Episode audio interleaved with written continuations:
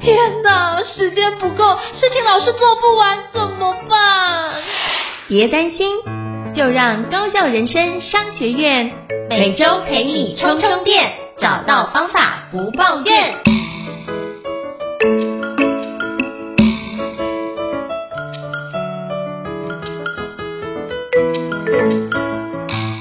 大家好，我是赵英成，欢迎大家来到高校人生商学院的职人访谈哦。那我想跟各位请教一下，不知道你过去有没有经验是经常出国去旅游，而且是自助型的旅游呢？那我自己就包含明年春节要跟家人到日本去自助型哦。那我发觉自助行有非常多的功课要做，那怎么做功课才会让你的自助行是一个非常轻松自在，但是又让你觉得回忆满满的呢？那今天我们邀请到日本的专家九雄老师来跟各位分享如何高效规划日本自由行哦。那我们欢迎九雄老师，Hello，九雄老师您好。Hello，你好，各位听众朋友大家好，我是九雄。是非常感谢九雄老师的莅临哦。那九雄老师是一个日本的一个达人，那是不是可以邀请你，就是九雄老师跟我们分享一下，就是你在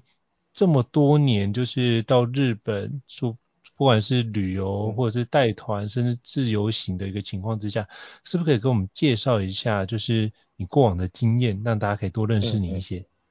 好的，没有问题哈。我是其实我如果以旅游日本来讲，我算晚的。因为我嗯呃现在很多人那个好像不到一岁就去日本吼，因为大家很多人 那个八个月就带去日本了吼，所以我我我是第一次出国是在我大四的时候，所以已经二十岁了，算是蛮晚的了吼。但是我因为我就是从小自修日文吼，所以日文的经验算是非常丰富。然后加上我开始学会就是学会日文之后，大学的时候就是很想要试着我的日文到底可不可以用，所以我就很常就是赚到钱我就冲日本。哦，所以我在大学毕业的时候开始一直密集的去，当然以至今为止呢，已经去了两百多趟了。哦，那诶、欸，日本有四十七个都道府县，就是行政区，我每一个县都有开车深入玩过，所以大部分的日本人都不太可能比我懂日本的旅游。哦，就是你区域的懂得很多嘛，可是要像我这个全国懂的，哈，还蛮少的。所以大概是，如果是这样讲的话，我应该是。呃，用钱堆积起来的哈，那少见的日本旅游的这个活字典的感觉哈，自己讲有点不好意思哈，但是但是就是如果以我花的时间跟我花的钱来说的话，我觉得还蛮当之无愧的啦，大概是像这样，所以我就是有非常丰富的经验。那如果你你不管，其实我就是每个角色都做过，不管是跟团的，或者是因为我是有在带团，那我我也会就是呃以前就是还不会还不会在日本开车的话，就是。坐那个大众交通嘛，就是坐坐 JR，坐甚至青春十八车票啊，这种都有玩过。然后那现在就是对我来说，就是越来越越懂的时候，我就开始玩两种东西，一个就是单单一定点的长，就有点像的小的 long stay，好，比如待两个礼拜在一个小镇，哦，那就是跟当地人。建立关系之后呢，哎，利用别人的交通工具带我出去玩之类的也蛮常发生的。然后再不然就是我自己就是租车，然后就是走一个比较深入的行程，然后自己去探索。所以其实玩法很多很宽呐、那那因为我会日文关系，我就变成可以实现很多各种不同的比较呃跟别人不一样的玩法。那我也是蛮鼓励所有的网友都是做这件事哦，不要不一定要模仿别人的玩法，应该是要找出怎么样是你觉得哎日本好棒哦。哎，我我好喜欢这样子玩日本哦！你要找出这个方法。像我一个好朋友，这个余维畅老师，不知道大家认不认识他哦？那他就是被我推坑，被我推坑自驾之后嘛，他每年都要去自驾。那他就跟我讲说，他的演讲就是说这个左转的快乐。那什么叫左转快乐呢？就是你开车开到一半，哎，发现左边有一根木好像不错，我就左转。然后因为日本是左侧通行嘛，所以要、嗯、要临时停车就是要左转嘛。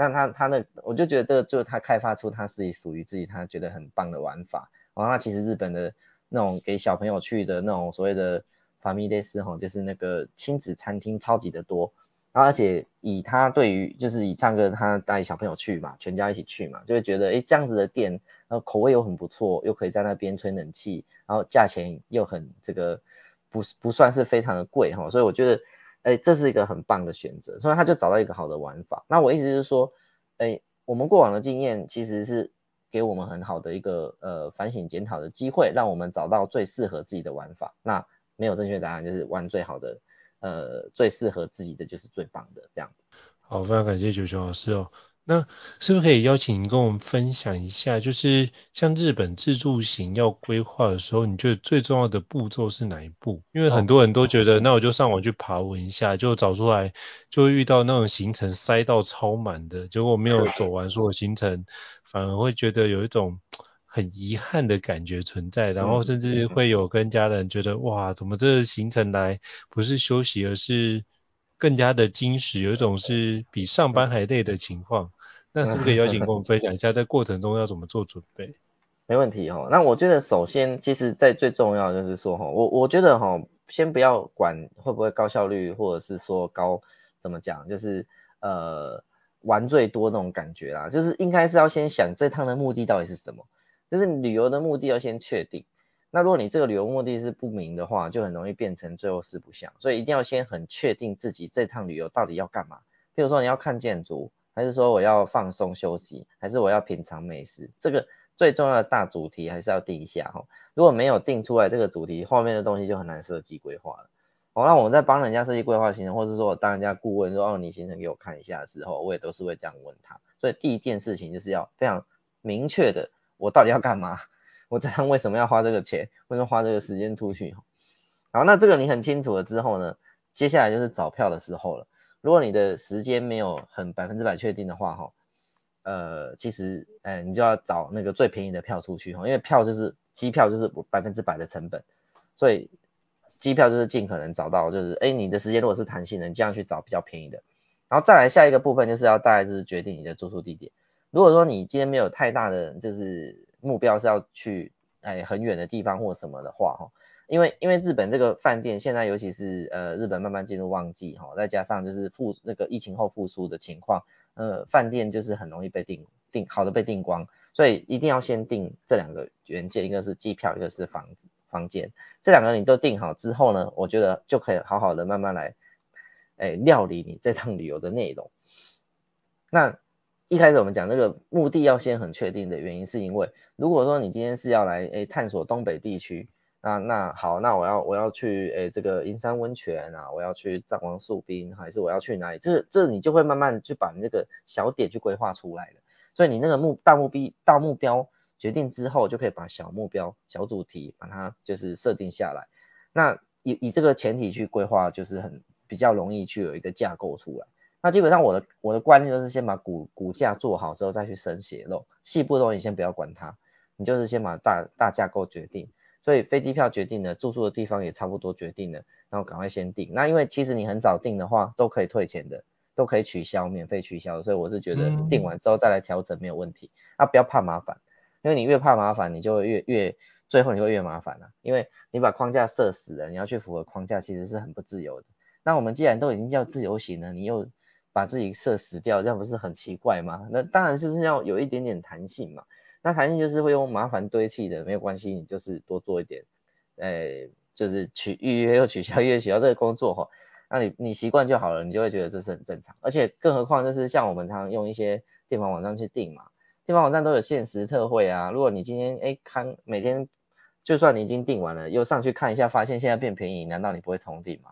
对不对？所以我觉得其实不要不要设计，不要不要不要想要太。一步到达这样子，就是反而是说多找几次。那我们先把这个主要骨架决定之后呢，就是每天到底要做什么。那其实你住宿地点决定的话，移动距离也就大概知道了嘛。所以以以这样的状态下去设计每一天规划，我就觉得很轻松啦。早上要干嘛？中午吃什么？下午要干嘛？晚上吃什么？就就像这样子就可以把每一天的内容决定了。那为什么有些人会说，哎，我们设计了一大堆都玩不完？就表示他没有考虑第一个交通时间跟停留时间嘛。对不对？就是你你去，你不要说是出国旅游，你安排一个全家人去，诶，溪头走走好了。那你不用安排一下吃饭地方，跟早上干嘛，下午干嘛，不是一样意思吗？那那这个停留时间你如果没有算进去的话，你永远就不可能就是就是满意的嘛，不可能走完的嘛。再来第二点就是说，诶，你都没去过，你怎么知道你可以你会想要待多久？就是去一个地方，你不可能会。呃，去之前就已经预测到它好玩或不好玩嘛，因为自由行的好处就是可以做一定程度的弹性嘛。那所以我是觉得也不一定要把每一天的事情都想的那么死啊。啊，这个概念还是跟你的去的人数有很大的关联。如果你今天是四个人自由行，那四个人找吃饭的地方非常的简单，真的要真的难听一点就是，哎，连锁店也可以吃一下也可以嘛。但是如果你是十二个人自由行，那就不一样意思了。十二个人吃饭就没有那么容易解决，就可能要先设定好那个地方有可能会有这么多位置的餐厅。所以我是觉得最基本的架构做好之后，然后 size 也也确定下来之后，那再来就是把每个元件去决定。其实我觉得这样光这样就很就很快很轻松啊，不不会觉得很辛苦啊。所以不要不要想要就是一步一步到达位置这个观念，我认为才是最重要的啦。所以我觉得刚刚九雄老师分享一个，我觉得很棒，就是我们除了考虑行程的那个点之外，还要考虑移动的时间，甚至是考虑我们要待在那边待多久，都可以有一些要规划进去。那可是中间要给自己一些弹性，才不会觉得好像都在赶路的过程，这样就可以让自己的灵魂可以跟上我们的肉体，我觉得是一件蛮重要的事情。没错，没错，没错，没错。对，那我也想请教九雄老师哦，就是像。日本有这么丰沛的观光资源，就每个城市都有它的限定。那对于一个第一次要去日本的一个自由行的旅客的话，你会推荐哪些景点或什么样的城市他要先走过呢？比如说我们以东京来看的话，嗯嗯，因为我知道要有个城市定点才会比较好去做推荐嘛，是不是可以邀请跟我们分享一下？如果如果是东京的话呢，我就建议就是先住在上野嘛。或或浅草这两个地方，嗯、啊，为什么是两个地方呢？是因为，呃，交通上来讲的话，从这个机场下来，你要到第一个地点，哦，最重最简单的就是这这两个地方，就是上野跟这个浅草。那浅草的话，就是它可以坐一般电车，哈，不是快行的快速的电车，哎，可以到成田跟羽田两个机场都可以到，哦，一条线不用转乘就可以抵达。那上野的话，是因为有那个京城上野的那个。Skyliner 哈，就是呃那个这个三十分钟就可以从成田机场到市区，啊，所以这是也是蛮适合。然后加上就是上野跟浅草都是观光客非常多的区域，也就是说你很容易的找到这个吃饭的地方，也有很多的饭店在那个地方，所以我会推荐就是如果你是一开始的话可以这个。好，那还有另外一个可可能性就是新宿啦，台湾人很喜欢去住新宿啦。哦，但我自己会觉得上野跟浅草会是我们玩东京的很好的地方。那另外一方面就是那个银座线啊，地铁的银座线有经过嘛？嗯、那银座线就是超级方便，你可以去有乐町啊，你可以最后去到涩谷啊，啊，你可以去到中间的一些虎之门之类的地方哦。其实每个区域就是有银座线，你就差不多玩的差不多了。所以我会觉得就是，其实最重要的还是交通，你。不熟的时候呢，你不知道会有很多事情你无法预测，所以尽可能就是找交通方便之处，然后让作为你的据点，你去减少你每一次转乘，就可以从中间获得更多的这个玩乐的时间。那为什么这样讲？是因为你如果不习惯的话，你不知道电梯在哪里，你不知道你多转乘一次，你就要多找一次电梯嘛。你要你要背背行李，甚至你要带小孩还有娃娃车，那每个找电梯你都可能让你就是花很多的精神。然后如果走错了，对不对？假设那天天后就是不管太热还是下雨，难道你就不会家人不会吵架吗？为什么又走错了？哈，就是会有这种状况嘛。所以我觉得尽量让交通简化，那不要花太多时间在那边省这个钱。哦，那你你你反而会觉得比较开心啊。我认为就是虽然说很多网络上有很多人在教怎么省钱的哈，但我认为如果你还不熟的话哈，你先不要考虑省钱，你先考虑怎么舒适的玩，甚至讲难听一点，计程车也没有多贵啦。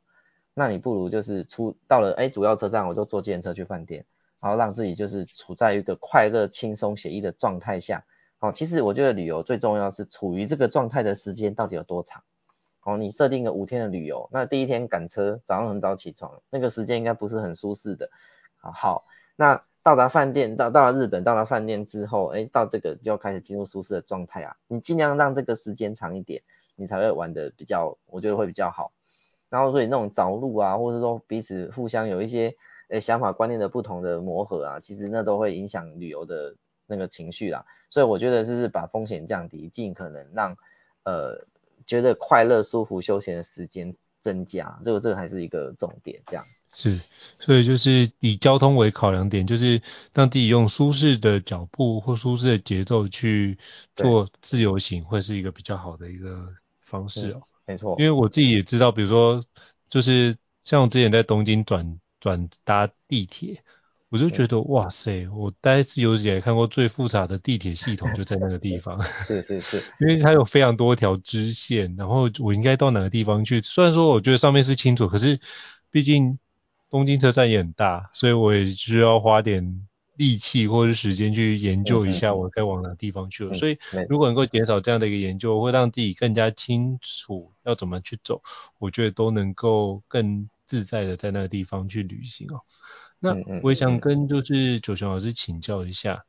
那像在选择住宿地点，你有没有什么样推荐自由行会比较？比如说如果是单背包客的话，跟有家庭整个家庭一起去，你有什么样推荐找住宿的一些诀窍呢，或是方式？是不是要请分享一下？了解了解。那其实我觉得，我先我先。稍微补充一下刚刚那个概念哦，就是如果你今天呢，因为像东京地铁非常的复杂哈，那如果你今天的心态是我在探索的话，我觉得探索是乐趣的话，那你做错了又怎么样？反正很容易做回来嘛。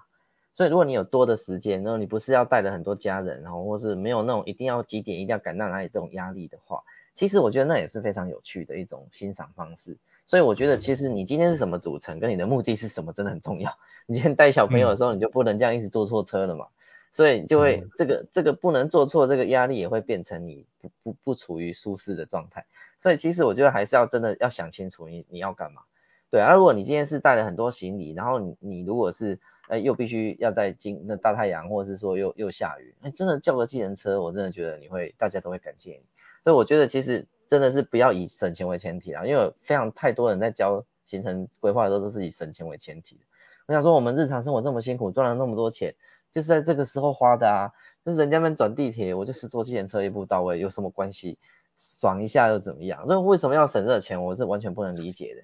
那再来就是关于住宿的选择齁，其实我觉得住宿的选择，日本最最好跟最不好的地方，也就是在这个住宿哈。为什么这样讲？就是。因为其实如果你你会理解哦，如果你常玩欧美的话，你就发现日本好的饭店真的不多。所谓的好的饭店就是那种五星饭店，然后饭店又很大，然后又是行政厅干嘛的，然后又又贵又烂这样子的感觉。如果你玩那个标准的话，你都要玩五星的话，你会觉得日本的五星没有特别好。为什么？因为他们就是地段贵，然后那个价格高，跟欧美比的话，再就是他们的就是土地取得不易嘛，所以每个房间的大小就是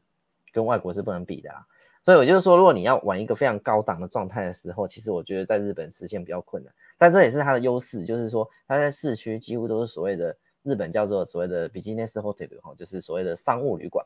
那商务旅馆的话，就是会有诶，硬硬会有各种不同的房型啊，可能会有双床房啊、大床啊，然后还有一些角间啊和三床房啊。所以这个就是你符合我们台湾不同的人数的这个旅游形态是可以，呃，可以去对应的。那加上这最近这几年呢，就是日本开始流行那种像是公寓房子的那种饭店，也就是说它可能带有一个小厨房，然后有一个客厅，有一个餐桌，然后会有几个房间，那这样变成一间。那我蛮推荐就是带小朋友的人，就是可以去这种有点在日本住个几天的感觉。虽然它价钱并不是非常便宜，但是我觉得如果早餐你可以自己诶买个超市的东西回来煮的话，我认为你的玩的感玩起来感觉又不一样哦。那说你就说那，因为毕竟饭店的 buffet 的早餐再怎么吃都是那样嘛，应该应该我觉得没有不用专程跑去日本吃的感觉，除非你你去订到那种早餐海鲜冻吃到饱，那就另当别论。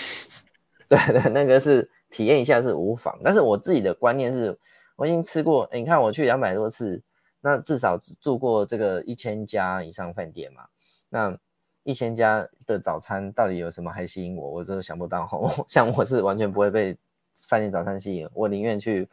便利商店买东西吃嘛。可是就是每个人的观念不同啦，嗯、所以我会认为就是说，其实你不用那么执着于饭店早餐。那其实外面有很多咖啡厅也蛮好吃的，而且其实在台湾我们早餐都吃的比较简单，你不需要就是要吃那么多啊。而且早上吃那么饱，很快又要吃午餐，这个早上你会觉得好短哦，一下就结束了。所以我会建议就是，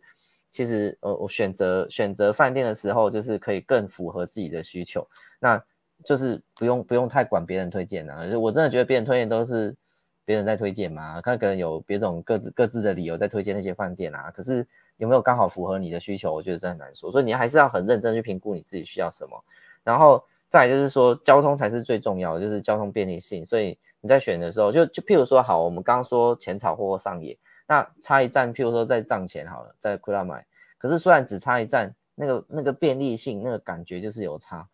然后甚至说，你上有玉图钉好了，就是就是差一站就是有差。那你你要不要就是去牺牲这个便利性去省那个钱？真的要好好考虑。我我是真的觉得便利性比较重要，尤其是你还初学的时候。那等到你越来越熟练的时候，像我的话，我就会觉得，那我多走以以我的以我观念来讲，我走去车站三百公尺、五百公尺，我觉得 OK，我可以接受。我每天这样走个五遍，我都不会觉得怎样。那我就会考虑这样子的饭店。但是你要考虑你是不是这样啊？你还是要两百公尺就要走到车站的话，嗯、那你就要找更近的。所以其实我觉得这每个耐受都不一样，所以不不能一概而论啊。然后当你越来越熟，譬如我现在玩自驾了，那我就是离市区远一点嘛，因为我就开车了，我干嘛去跟人家挤在市区里面？我就是住那个交流道下来的饭店嘛。那交流道下来饭店一定比较便宜，然后房房间比较大，对吧？所以这个这个选择是很多元的。然后因为有因为有商务旅馆这种这种类别，单人房也很多。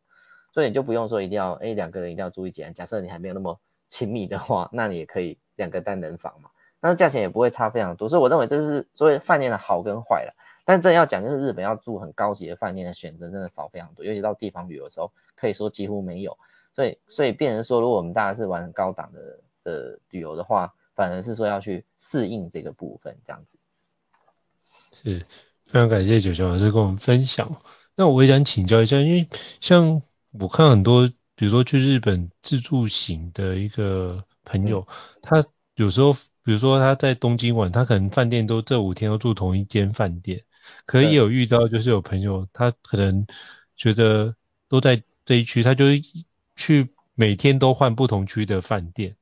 可是我觉得好像每天都换不同区的饭店，我就觉得他每天都在收行李，在整理行李，然后移动到下一区，我就觉得很累。那不知道九九老师有这样的经验，你会怎么样跟大家做分享？哦，有什么建议？首先是这样的，就是到底收行李这件事情对你来说是痛苦还是不痛苦？这件事情很重要。就是如果你觉得哎很好，还蛮好，还蛮容易的啊，我轻轻松松就可以换饭店啊，就是我觉得 OK，而且我每天都早出晚归，所以我可以哎多尝试不同饭店，多开下一个饭店，他开心。那我觉得没问题。好，那以我的话哈，我是很我是很喜欢把它变成家的感觉的，所以我喜欢长长时间住同一个饭店，而且就就表示我中间可以回来嘛，嗯、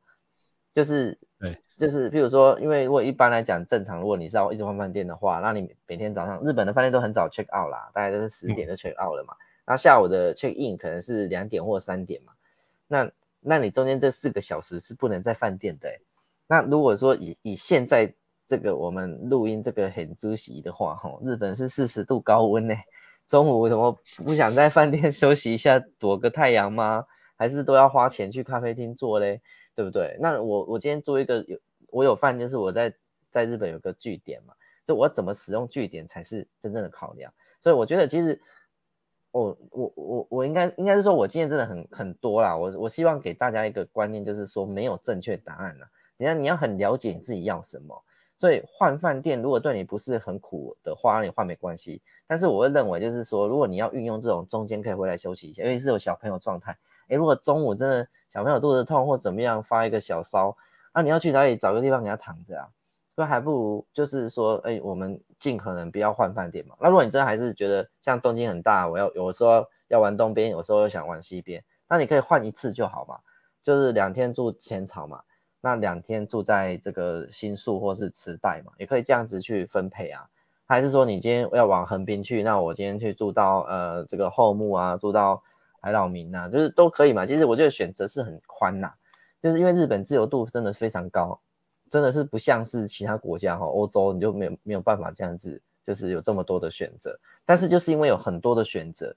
你要自己去牺牲那个自由度，然后去找别人推荐的，还是要自己去研究这些事情，然后让自己的呃旅游的形态更符合自己的需求？这两件事情是背道而驰的观念。那我自己是比较着重自由度高的，所以我是希望每一位呃听众朋友，如果真的听到的话，你去想嘛，那你你中间会不会有这个状况啊？还是我没关系哦，我每天都行程排超嘛，我都不会回饭店，那对你来说没差嘛？那你早上就把行行李搬去下一个饭店寄放。那那你可以一直边走边玩，我觉得这样也很好啊。像我们是如果玩自驾的话，我我就可以每天换换饭店啊，我就觉得没差，因为反正我就去车子就丢车上啊，那我也不用整理得很好，反正盖得起来就好了，那丢车上，然后到下一个地方啊，不重要的东西也不用拿拿下车子嘛，一直放在车上，然后就到下个地点了，这样没有差啊，对不对？我觉得就不会影响我啊。所以就就还是看每个人的旅游形态，然后跟他重视的东西，还有他跟谁去哦，这也很重要啊，跟谁去哦，大概是这样。好，非常感谢九泉老师的建议哦。我觉得这件事情有厘清我对某件事的一些观点，因为之前遇到，哎，到底怎么样是对的，我没有一个定论。不过我觉得经过你的分析，我觉得果然是问达人，果然是正确的。就是还是回过来，就是收拾行李这件事痛不痛苦？如果很痛苦的话，建议你还是在一个地方长就待比较久的时间，或许对你来说是一个比较比较轻松一点的环节啊。没错。那我想请教九九老师，就是其实，在日本旅行里面呢，嗯、呃，如果有一些不会讲日文的，可能会是觉得语言是一种障碍，因为比如说我之前在日本也有可能去跟那个，比如说跟他问路的时候用英文讲，可能日本人都会对英文这件事常会有一种很排斥的情况，那可能对日文就不是很熟悉，那。像遇到这种情况的话，你会怎么建议怎么去应对这样语言议题的一个方式呢？你有什么方式可以来解决这样的一个情境？我先说明一下，有可能遇到怎样子的状态哈，就是第一个就是说，有一些店他可能会嫌麻烦就不接待不会讲日文的客人，所以你可能会遇到一个被拒绝的状态，这个一定会发生。那因为现在日本是超多国家的人进去日本。但是还是有一些他们比较呃传统观念的经营者觉得，嗯、呃，我就是做本国人生意就好了，我不需要这些外国人的生意，有也还是有这样的老板，好、哦，那所以他不一定会接待你，就是你要先有这个心理的准备，然后再来就是说，还有可能就是像我们去福冈有很多屋台有没有？嗯，那个福冈屋台如果遇到是外国人是看不懂日文的时候，他会变成不让你看全部的菜单，他会推出一个简化版的菜单，只有套餐可以选择的菜单给你。所以有可能会有这种状态，那那对你来说，你觉得这是一个，哎，他给我方便，还是说，哎，不行，这是一种歧视，我就是要点那些很特别的东西，这就是看你怎么想。但是我意思是说，就是你不会日文的话，可能遇到这些状态，那这些状态是一定会发生，所以你必须有一个，呃，心理心理的就是建设，说，呃，我可能没办法玩到百分之百，就是会日文的人玩到的东西，哦，这一定要先能够理解，如果不能理解，那就不要去好了。好，是或是你就去那些连锁店，他们一定会接待你。对，所以我就一说，就是当你想要玩很深，你又不会日文的时候，好，那回来讲就是那要怎么去解决这问题哈？就我认为就是最最基本的就是学一点日文啊，我不用不用很多哈，你就是会打招呼，会听得懂一些很基本的观念，数字会讲，然后请谢谢对不起这些礼貌用语一定要会，然后再来还要学一句就是我来自台湾，我是台湾人，我一定要讲哦，不然他以为你是。讲华语的不知道哪一国嘛，吼，所以所以他对你的态度会有变化，所以这句也很重要。所以简单讲就是你要去学一些东西，去帮助你在这个对方的人那个那个对象识别上，哈，是为你是有加分的。再加上我就是一些沟通上是是让他觉得是很舒服，愿意帮你的。那我觉得这如果你做得到的话，应该就可以。因为其实就是这样嘛，人人如果愿意，哎，我朋友来，我今天不睡觉也要接待他，对不对？就是会有一个。亲近感嘛，所以我怎么让他对我产生亲近感？所以我还是蛮，就算你完全不会日文，我还是建议你，就是说进入任何商家，或是碰到日本人，假设走那个山中的登山步道，有跟人这个呃擦肩而过这种对道的时候啊，就说一句こんにちは，说一个你好，那你说的这个话哈，大家就会觉得哦，你懂礼貌的人，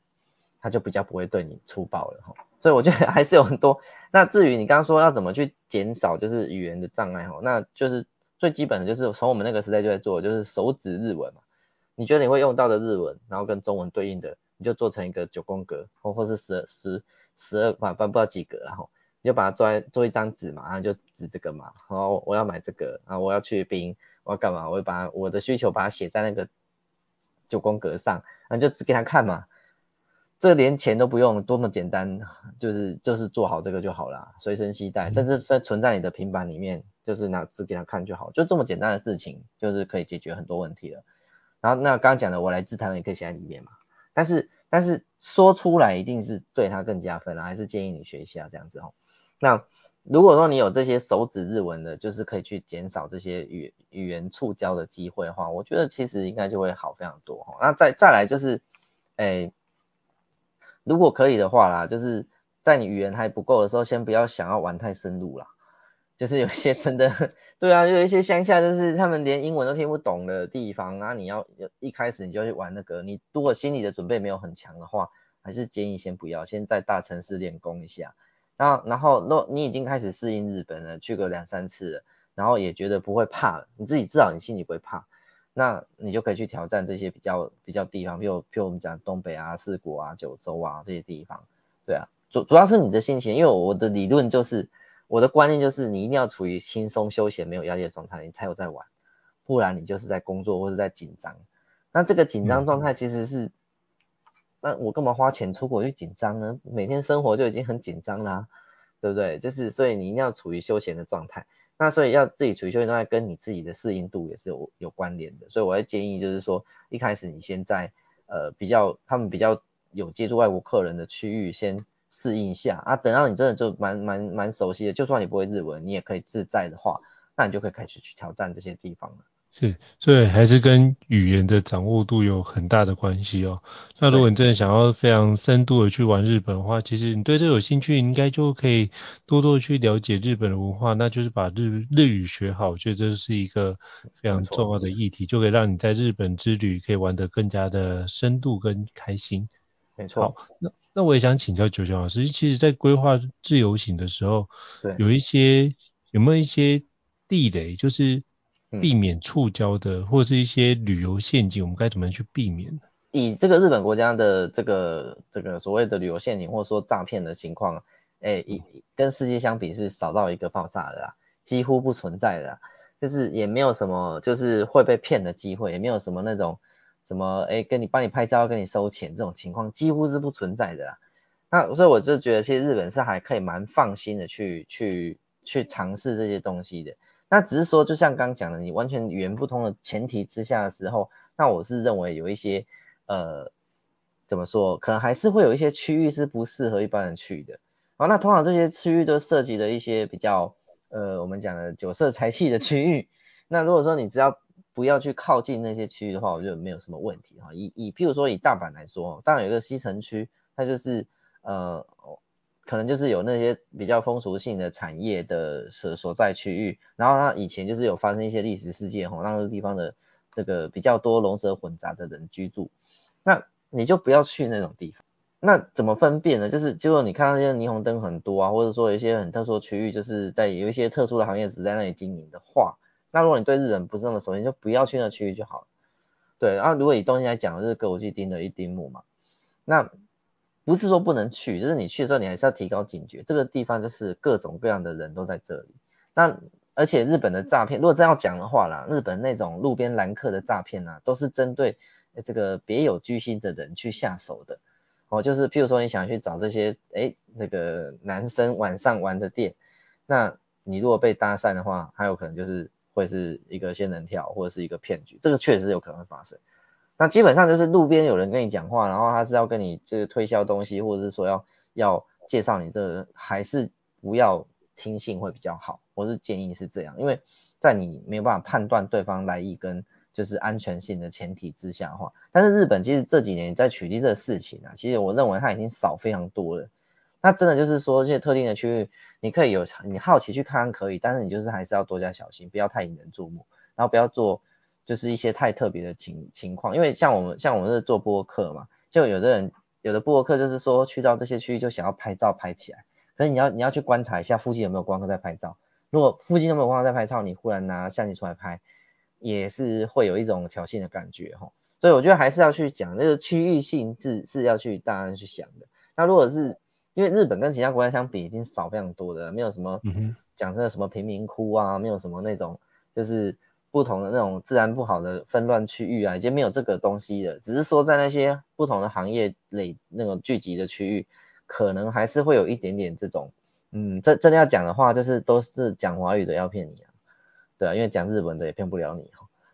所以所以所以我觉得还是多加小心，嗯，然后然后呃，我觉得还是要有一点呃意识到，就是说我们是在不熟悉的环境嘛。所以最基本的对自己的呃生命安全、财产安全的这个风险观念哈，还是要存在。然后，所以如果你去那个区域是小巷子还是什么，你觉得哎这个地方不太妥，